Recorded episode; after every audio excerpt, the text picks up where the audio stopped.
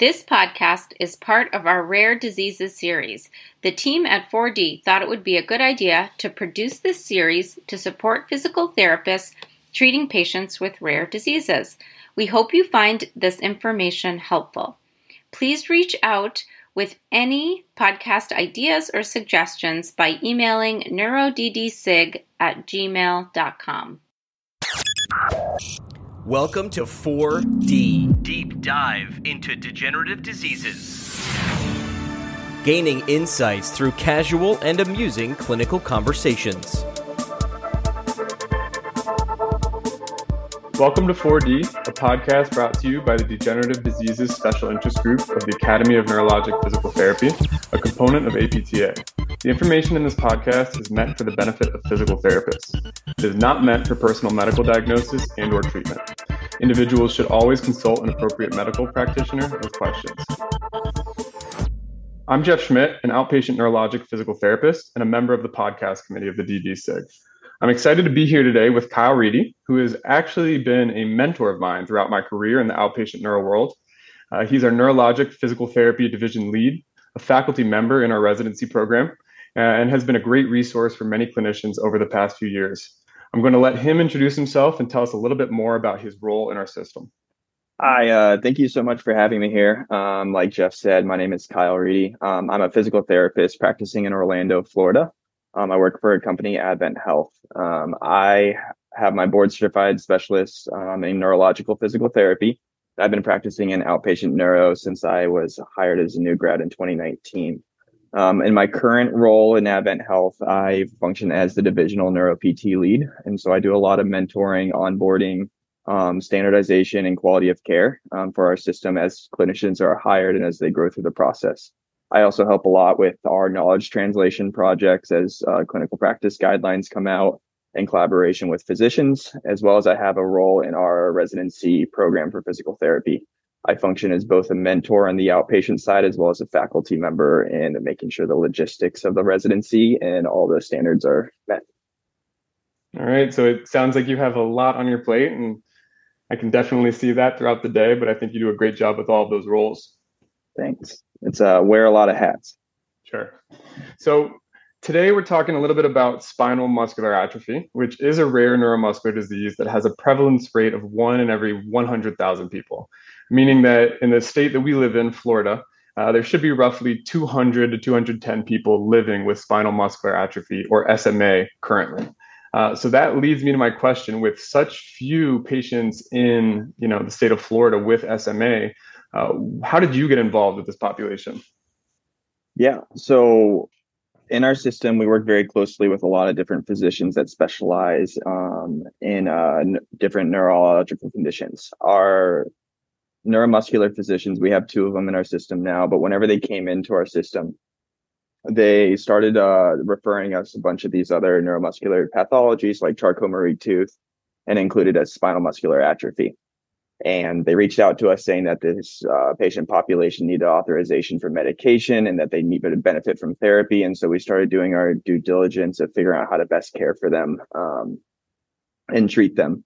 And over that process, I really started to really appreciate this patient population. I thought they were very unique um, because the situation that we have in history right now, um, because there was a medication to help change the disease process that came out in twenty sixteen. So a really big role for us is to be able to treat these patients and uh, get them their authorization. And over this time of seeing these ones over multiple years and learning how to manage these conditions and promote mobility has been a really fun challenge for me. Awesome. Yeah, that sounds great. And so for those listeners that may be not as familiar with S M A, would you mind just talking a little bit about what it is and how people with this disease might present in the clinic? Yes. So spinal muscular atrophy is a rare hereditary neuromuscular condition. Um, and what it boils down to is a genetic deficit in the S M N gene. This S M N gene is responsible for creating a protein that keeps cell health alive um, and keeps your motor neurons functioning well. Um, and what happens in spinal muscular atrophy is this gene has two copies. The normal uh, typical presentation is we have both copies, but in S M A, S M A patients, we will just have that second copy. The S M N one um, is responsible for about ninety percent of our cell function and keeping it alive and functioning well. And so these S M A patients only have about ten percent functioning uh, of this gene and protein. What this results in is uh, progressive muscle weakness. Uh, that's typical of a lower motor neuron presentation. And uh, you're just going to see a loss of mobility over the lifetime. This disease has varying severities to it, but it really comes down to this S M N two copy. Um, whether you have a few copies of it or multiple, um, just kind of d- explains the differentiations for it. Sure. And so it sounds like with this population, dependent on how many S M N two genes they have, uh, that change changes their prognosis. It changes their lifespan. And I've, I've seen S M A be broken up into different types. Right. So um, from my understanding, it sounds like the different types of S M A are due to how much S M N two gene someone might have. So can you talk a little bit about that? Yeah. So the type of copies, it varies from whenever you would have one all the way up to eight. And so the number of copies causes certain particular presentation. So they classify these patients into categories one through four, um, one being the most severe um, and four being the least severe. And then they break up each category based on when you start having symptoms and the maximum motor milestone that you achieve. For the most part, this is a pediatric population um, where you see the highest prevalence of these patients, um, but we do see these adult onset. So this type one, uh, these patients have very early onset, usually in the first six months of life, and they do not gain the ability to sit. We have type two, where these patients do gain the ability to sit, but they do not gain the ability to walk. And so the onset of symptoms is around six to eighteen months. And then type three is where these patients do gain the ability to walk, um, but they are expected to lose it with the natural process of the condition. And there's that last one, that's the type four that pops out. Um, that's usually whenever they say late onset. So these, there are patients out there that are diagnosed um, in college later uh, and in later stages in life. Um, but this is due to them having more copies of this S M N gene. Gotcha. And something that I find pretty interesting is that with these types three, types four, where they're not diagnosed until a little bit later, um, I imagine it's probably hard to get a diagnosis because your signs are weakness, right? And so you go to your doctor and you say, hey, I'm having this weakness. And there's a lot of things that they're trying to rule in or rule out. Um, and so I, I guess it's just interesting to think that you might go, you know, a few years without actually getting a diagnosis of this. And that could be pretty hard on your, your presentation and your prognosis. Yeah, absolutely. You definitely see that pop up um, here and there for those ones. Uh, what's really interesting, we had a patient that we were uh, that was in our clinic in our wellness program, um, and we were finding out about S M A. And someone goes, "I think this person has it," um, and we ended up doing the genetic testing and got them treatment over time and connecting them to our neuromuscular uh, physician. But what's interesting about it is for the longest time, this was purely a degenerative process. There was nothing we could do for it. And so these kids, um, regardless of what type they were, they were frequently told you have this degenerative neuromuscular condition. Some of them do or don't remember what it's called. And so then they were told to just continue living their life, live the max quality of life. And so you ended up with these adults that, oh, I was told I have this neuromuscular condition and there's nothing to do for it. So there's people walking around that have it, but may or may not remember what exactly it's called. Yeah, it's, it's uh, pretty crazy to think that exists. Now, I'd, I'd like to think that that's changed a little bit with some of the advancements that we've had in the medical uh, treatment of S M A. So you know, we've had some new medications that have been F D A approved for treatment of S M A. So what are your thoughts on the impact that this medication has made on these people living with this disease? So the medications are huge. Uh, just a quick overview of it. There's three of them that exist out there. Um, there's an oral one um, that you take every single day. There's an injection that you take about every four months. And then their last one is a gene therapy that occurs in the first two months of life. Um, so I've had a lot more exposure to these first two and understand the research on the first two. Um, but what we've seen in the research is that the administer- administration of these medications, regardless of where you're at in the cycle, is stabilization of the disease process. So these patients that were expected to functionally decline over time, especially the most severe ones that have this type one presentation, We're seeing stabilization, um, as in no decline. And even those young ones, when we have preserved nerve cells, they're actually starting to hit motor milestones that they weren't expected to hit um, in the first place. It's pretty awesome. And I think that um, we've really seen a shift in the patients that have not been on medication to these patients that have been on medication. And it's really nice to see that, you know, we're asking them specific questions about things that are hard for them. And in the past, we anticipate that they are going to lose their ability to do specific things, right? Um, but now our questions are, what have you maintained the ability to do? Or what has gotten better for you? Which is something that we would have never really thought to ask patients with this disease, you know, ten years ago, right? Um, there's a specific patient that is at your, at our clinic, right? And he has improved his hand function to be able to play video games, right? And something like that is just a huge win for, you know, somebody. So I think it's really cool what the medication and the medical management of this population has done over the past few years. It's definitely been an absolute flipping of the script um, of how you're approaching these interviews and what education you're trying to provide these patients. Um, that one specifically was really fun to work with because he said, just asking him what would add quality to your life, what do you want to preserve? And he said, I want to continue to play video games. I'm not able to play as long. And uh, we got him into occupational therapy, and it's something that he's been able to preserve. And it's been so meaningful to him because that's how he functioned in his job, is the small dexterity of the hands, um, as well as just his recreational activities. It's very fun to see. Yeah, absolutely. Now, do you know with the medication, does that change the lifespan of of these patients? There is no definitive research currently um, talking about lifespan. Um, the medication's only been out since twenty sixteen as the first time it was approved by the F D A. So they can't make definitive statements about if it has or hasn't. Um, but whenever we look at the research and some of the markers that they're picking apart um, as their endpoints, one of the most common ones is they're looking to see about ventilation. These patients frequently have very heavy complications with respiratory function, pneumonias, and different aspects like that. And so they're looking to see, are these patients getting on dependent mechanical ventilation? And that is decreasing uh, significantly, especially in the pediatric, very severe presentations. So that endpoint of research studies is far less. So it's it's looking optimistic to be able to help preserve life. Sure. Yeah. Hopefully, we'll we'll hear some some data to support that in the near future. Um, but you know, now that we know that this medication makes it possible for these people to maintain their function or potentially even improve their function, what is the role as physical therapists in management of S M A?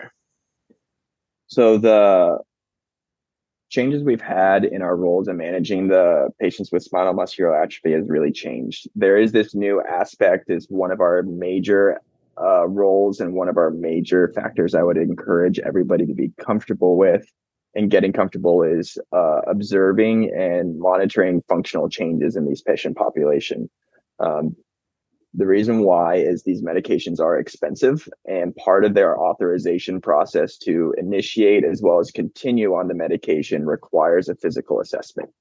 And more so, the physical assessment requires specific functional outcome measures that are specific to spinal muscular atrophy and validated in spinal muscular atrophy. The most common ones that you're going to see is the Hammersmith, uh, the revised upper limb, and then you're going to see the M F M thirty-two, which is more commonly used in Europe. Those are the ones that we see in our adult populations. Um, and then you can see the CHOP INTEND uh, for the more pediatric patient populations. So performing these outcome measures um, and being able to explain changes and variations um, is a very big part of our assessment that we want to be doing regularly, um, at least on a yearly basis for these patient populations. Then when we go over to what we do in kind of the rehab process um, outside of this is going to be promoting independence um, for these patients as much as possible. Like I said, in twenty sixteen is this new change in what the prognosis for these patients look like. And so a lot of what we have to do is start educating these patients on, we have an opportunity to preserve function over time. We want to make sure that we're exercising. We want to make sure that we're promoting as much activity throughout the day, so we're not having secondary disuse on top of um, the disease pathology. And so we're really trying to advocate for these patients to change their mental um, preparation into the disease process to get a new sense of ownership. And the third part I would say is uh, medical um, devices um, and durable medical equipment. These patients, um, if they've had a very long progressive diagnosis that they were ambulators at one point and at some point they're not, they need power wheelchairs with very good seating and positioning to promote respiratory function, as well as there's a high incidence of contractures in this patient population. So we want to get them in bracing and stretching programs. So that is the very quick overview of what it kind of looks like to manage these patients. Sure. And just going off that, you know, we talked about different types of S M A, and we talked about how based on when their symptoms progress or present themselves in their life, that that might affect their prognosis and their overall presentation.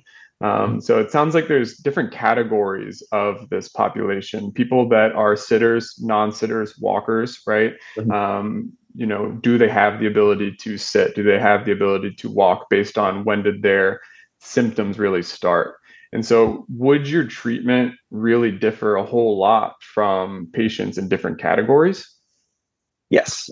Treatment varies a lot for these patient populations depending on their functional uh, presentation at time evaluation. As I talked about earlier, we have the types one through four, meaning about the main motor milestone. Um, so if you're a type three patient, which means that you gained the ability to walk and then you lost the ability to walk over time, this doesn't mean you become type two. Um, but this is where it was kind of tricky into uh, a language that we've had to adapt is, and we're classifying as how they present functionally at that day, where we have that non-sitters, sitters, and walkers that you were talking about.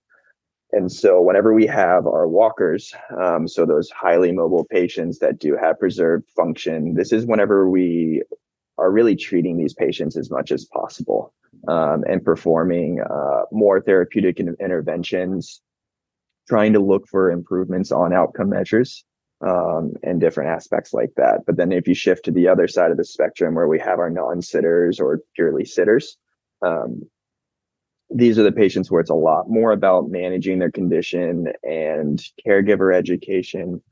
Uh, how do you make sure that they're optimized? Are you connecting them with resources? Are we getting them bracing to preserve mobility? Do they still have a capacity in the range of motion to get on a standing program, and then getting them a stander or maybe even a power wheelchair that can do a standing function? Um, so it's really about more of the management and education piece that we play such a critical role in. Cool. So the patients that you and I see are more so diagnosed later in life. They are typically classified as more so sitters and walkers. Um, ultimately, they're a little bit more mobile, right? What are your thoughts? What can you tell us about exercise recommendations and maybe how this has changed uh, as our medical management has shifted a little bit? Are there any resources for P Ts or specific guidelines that might help us treat these individuals with S M A? There are resources out there that can help us manage or kind of give recommendations to how to uh, provide good care to patients with spinal muscular atrophy. There's a couple of reviews that have been published over the years, um, but a good thing I would encourage people if they're looking at articles to try to look at articles past the date of probably twenty eighteen, because that's when we first started to see the essential current area era of where we're at of are they receiving disease-modifying therapies. Um, so that's a really big factor when you start looking into it. But there's a couple of uh, general recommendation guides that go into stretching, aerobic exercise, bracing that talk through a lot of it. But what exists right now um, that we can definitively say is these patients should absolutely be stretching. If you have your non-sitters, they should be stretching up to five days a week, holding it for sixty minutes. So standing programs really need to be ideal for these patients. But when we shift to the patients that we're seeing right now, um, that I'm working with primarily, where we have our functional sitters and our functional ambulators, Um, the recommendations get very vague, where they say you should be doing resistance training, you should be doing aerobic activity, but there's no clear guidelines or effective research. There's been randomized control trials that have looked at uh, providing resistance training, and then what they're mainly finding and mainly concluding is that it's safe um, and that it may be beneficial. One of the pediatric uh, articles that was published recently that looked at um, a disease modifying therapy and then pairing essentially exercise through aerobic training and different uh, resistance trainings by going to therapy five days a week um, compared to the people who were just receiving um, the disease modifying therapy, found about three to four fold increases and improvements on their functional outcome measures over testing times. So we see in these patients that have preserved motor function that exercise is highly recommended, but the exact details are a little bit uh, gray. Sure. Do you think that we might be able to utilize some of our other exercise recommendations uh, for other motor neuron diseases like post-polio or A L S? Yeah, the best um, thing we can do is try to conclude from other exercises um, based on conditions that are very similar. Post-polio and A L S are very uh, similar presentations where we have that degradation of the alpha motor neuron, um, a little bit different in the location and if we have upper motor neuron as well. But that's how I'm basically um, treating these patients is I go into these moderate intensities with them. Um, I like to measure heart rate response during aerobic response. I think they should be around sixty to sixty-five percent. They do struggle with fatigability, so you want to measure intensity and monitor their subjective rates of fatigue um, as they're doing these exercises and working through their programs. And the same thing with resistance programs. Um, we can, if pain is a really big factor, isometrics are a good, uh, good option, um, but overall resistance training is great. And more so whenever we consider these patients um, and when doing the resistance programs, um, I like to look and consider how much muscle function that they have.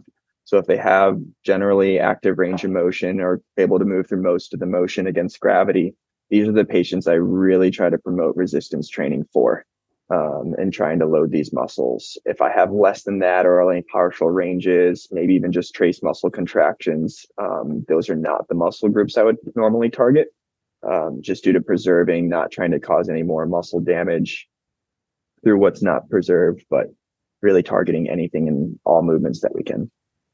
Sure.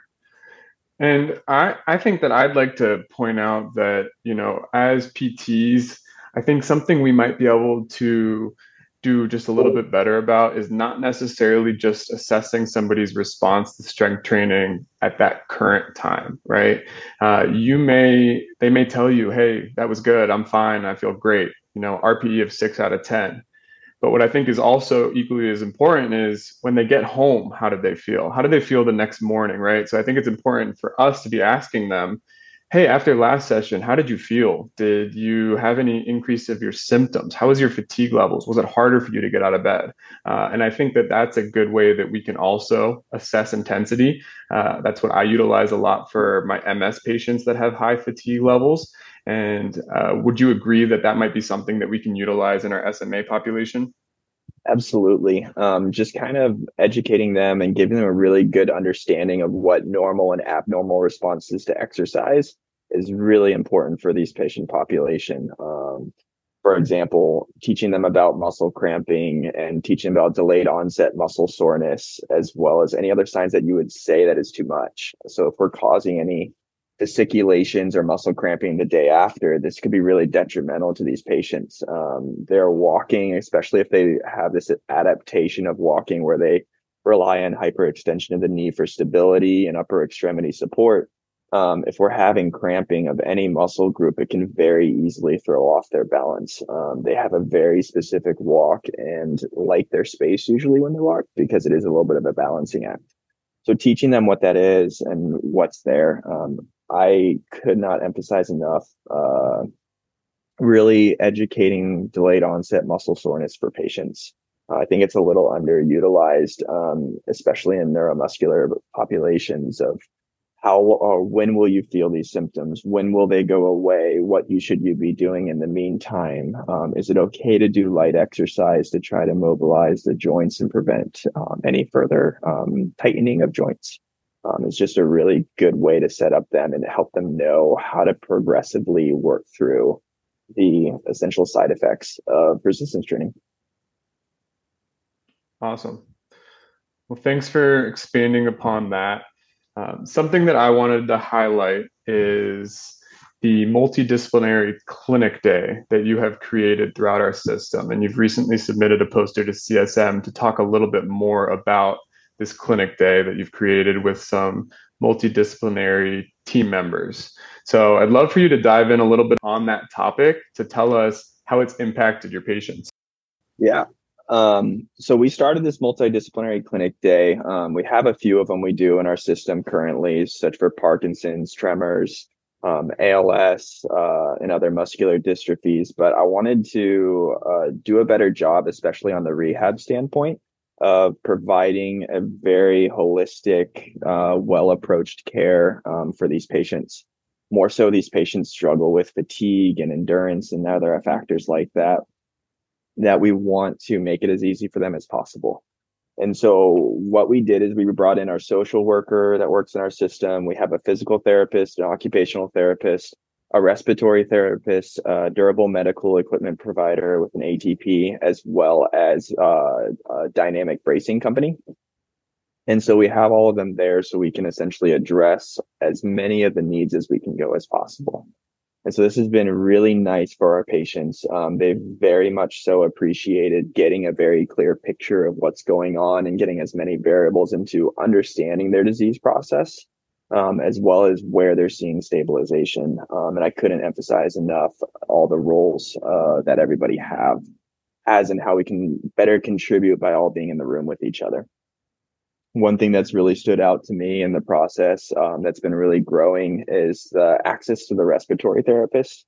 Um, these patients uh, frequently have uh, respiratory complications. Um, they also have contractures and frequently have spinal deformities. Um, and so promoting respiratory function is complicated. Um, and so this past uh, week, we were talking with them, and they really helped me understand some more screening questions, such as, are these patients waking up with headaches in the morning? Could be signs of them not oxygenating well or retaining carbon dioxide um, while they're reading. Educating these patients, not just to power tilt for pressure relief, but also to try to maximize and perform respiratory functions throughout the day. So it's really nice, the holistic um, approach that we have to these patients, and how we can really just maximize and just continue to keep these patients uh, monitored over time. Yeah, that's awesome. And it's really cool to hear you talk about respiratory therapists in that role. Um, I think that our acute care therapists and maybe inpatient rehab therapists have great relationships with respiratory therapists because they're working a little bit closer. But in the outpatient world, at least for us, you know, we don't really see them as much. And we have a lot of patient populations that do struggle from respiratory issues. Um, and so it's really nice to see that you've introduced them to the team, especially for a disease like this where the respiration is so affected. So I think it's really great, all the work that you're doing to, to support these patients. It's been a really fun process, um, just to kind of learn and collaborate and better care for these patients. Um, Access is so critical to these patients. Um, their pediatric life, they're having access to these multidisciplinary clinics, neurologists, um, and everyone that can provide this care for them. But I think I saw a study um, looking at Europe and how spinal muscular atrophy patients are having access to care. And it was about ninety percent of them had access to access to neurologists, but it dropped to down to about sixty percent, even having access to physiotherapists. So we're just seeing that access to care is a really big barrier. And that was a really big motivation for me, that if we can just at least start and create an opportunity for them, it will help out. Cool. The other part of the clinic um, is also just preparing for the future. These patients, uh, especially when we consider the Um, ones with low copies that are getting um, all these uh, disease-modifying tra- therapies at younger ages. Um, lifespan is likely going to be affected and living into more and more adulthood, um, but they're very likely to have complications, um, such as gaining weight and not being strong enough, or falls with having fractures. So it's kind of just preparing our system to be able to absorb these patients as they graduate out of uh, pediatric clinics. Um, So we can better just be prepared to see all these patients that are coming for us. Right. Very cool. So one of the things that I would love to know is, you have some of these therapists around the country, you know, treating individuals with S M A that may not have a ton of experience with it. What are some main takeaways that you would like them to know so they can bring into the clinic tomorrow? First is getting comfortable with functional testing. Um, there are specific outcome measures that need to be done for authorization for them, and they're very particular into how they score. Um, the M C Ds for these uh, outcome measures are usually two or three. And so just kind of going from partial to full is very meaningful um, on any of these functional tests that they're performing. So there are P D Fs of uh, these out there um, that you can follow, and booklets um, that are very easily accessible. Connecting with the pharmaceutical companies um, out there, they have really good resource teams um, and care managers that can help you know exactly which outcome measure is needed for authorization and going through that process. The other aspect uh, that would encourage that people to know about whenever you see this S M A patient um, in front of you is be um, curious about treating them. Um, like I said, the research out there isn't the most definitive right now because we are in this really unique time in history where we have emerging therapies. Um, so be ready to um, try new things. Aquatics have been promising uh, for patients. Body weight support treadmills on the table, trying new case studies, um, and applying things that you're seeing in other patient um, populations that may be comparable. The last part is getting comfortable with education um, and letting these patients know that they do have hope um, and that the research is very promising. Um, not that we're trying to promise them that they're going to get better or any aspect like that, but really letting them know what to expect while going through the different d- disease-modifying therapies, that we are expecting at least stabilization of the disease process. And we have very promising results if we can pair therapies with it and activity um, to just maximize um, what's going on. Cool. Those are, those are all very great tips and tricks that we can utilize. And I would encourage everyone that wants to get creative with different interventions and Uh, different case studies to write our own, write your own case study, right? We need more research in this population, try new things and, and write about it. There's a lot of us that, that want to know about the success that you're having with your patients. Yeah. Like you said, the disease is very rare. Um, there's only a, a few hundred expected to be in the state of Florida. Um, we've seen and worked with about twenty to thirty of them. Um, and so almost every single one of them is going to be a case study. Um, we've worked with some, just even just trying other things like pairing neuromuscular electrical stimulation that we found in a case study. Um, it's helped the patient kind of recover from a femur fracture and regain the ability to walk. So it's really fun to kind of work through, and it was attributed to the prior case studies. So. Absolutely. So uh, thanks so much for talking about S M A. Uh, It's been a really good conversation. Before we wrap up, I would like to know, it's a tradition that we do on the D D S I G, uh, what do you typically do in your free time? It sounds like you do wear a lot of different hats, and so free time may be a little bit sparse. Um, what do you typically do? Uh, I love playing sports. Um, I hop around a lot between sport to sport. Uh, I've played ultimate frisbee for a long time, beach volleyball. Um, I play ball, uh, ball golf and disc golf, um, and I've been recently getting into uh, pickleball. Um, so it's hard for me to stay still. So all these things kind of help me help me burn energy. Yeah, pickleball's taken off. It's wild. It's it's incredibly addicting. I was like, I don't think I'm gonna like it. Um, I don't know if I'm gonna want to, and I'm trying to find ways to kind of play it regularly now. Uh, for all of you who are afraid or like, no, I won't. Uh, it's a lot more like ping pong and just on a giant tennis court. So. Awesome. All right. Well, thank you so much for joining us today. Uh, we've learned a lot from you. It's been really a great conversation. I love being here. Thank you so much for having me. This podcast was produced and edited by the A N P T Degenerative Diseases Special Interest Group podcast team. For more information on the S I G and A N P T, visit w w w dot neuropt dot org. Our podcast team includes Sarah Zoller, Katie McGraw, Christina Burke, Ken Bonaco, Shannon Brown, Parm Paget, and I'm Jeff Schmidt. Thanks to Jimmy McKay for providing music. Please share this episode with a colleague today. We can put it in the bloopers. We'll put it in the bloopers. How was it? I blacked out. I lost my train of thought. All right, we'll move yeah. on and let the power of editing help us out, right? Power of editing. Cut that one off real early. So you can listen and make sure that we didn't, like, you know, make you sound like, I don't know, the devil or something. Like, I'm sure Jeff would never do that to me. Parm and I were were betting that you were going to introduce your cat during your hobbies. Oh, I wanted to. I, I decided to stay normal. I I was sitting there contemplating. It's like, I really don't do much. Like, I stay busy with work. Uh, I'm trying to get my cat's Instagram to blow up. Um, living La Vida Loki uh, twenty twenty. I was really like fifty-fifty all the way up until the end. So